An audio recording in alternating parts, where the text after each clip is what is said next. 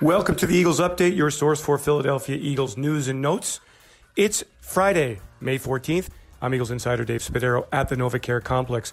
The Eagles conducting their rookie mini camp, all nine draft picks in South Philadelphia, along with seven undrafted players and a handful of tryout players looking to impress the coaching staff. As we continue our series meeting the Eagles draft picks, we focus on third round draft pick Milton Williams, a defensive lineman from Louisiana Tech who has the ability to play inside and outside. He's played both on the edge at Louisiana Tech and inside. He offers a pass rush presence, the ability to set the edge against the run, and as the Eagles have said, a relentless motor who is very, very mean when he plays.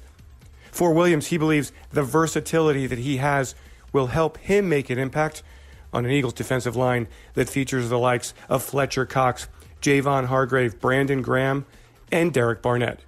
Here's Williams talking to the media on Wednesday after he arrived at the NovaCare complex.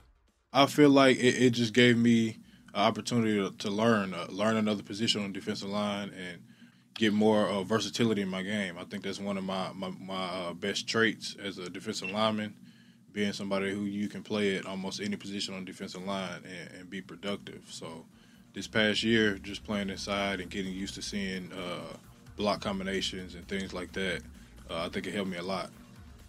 The Eagles rookies practice through Sunday and then stay at the NovaCare complex for the next week and a half after to continue to learn the X's and O's in Nick Sirianni's and Jonathan Gannon's system.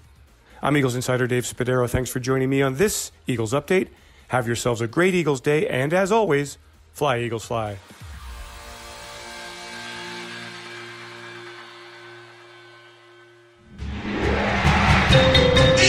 Eagles Entertainment.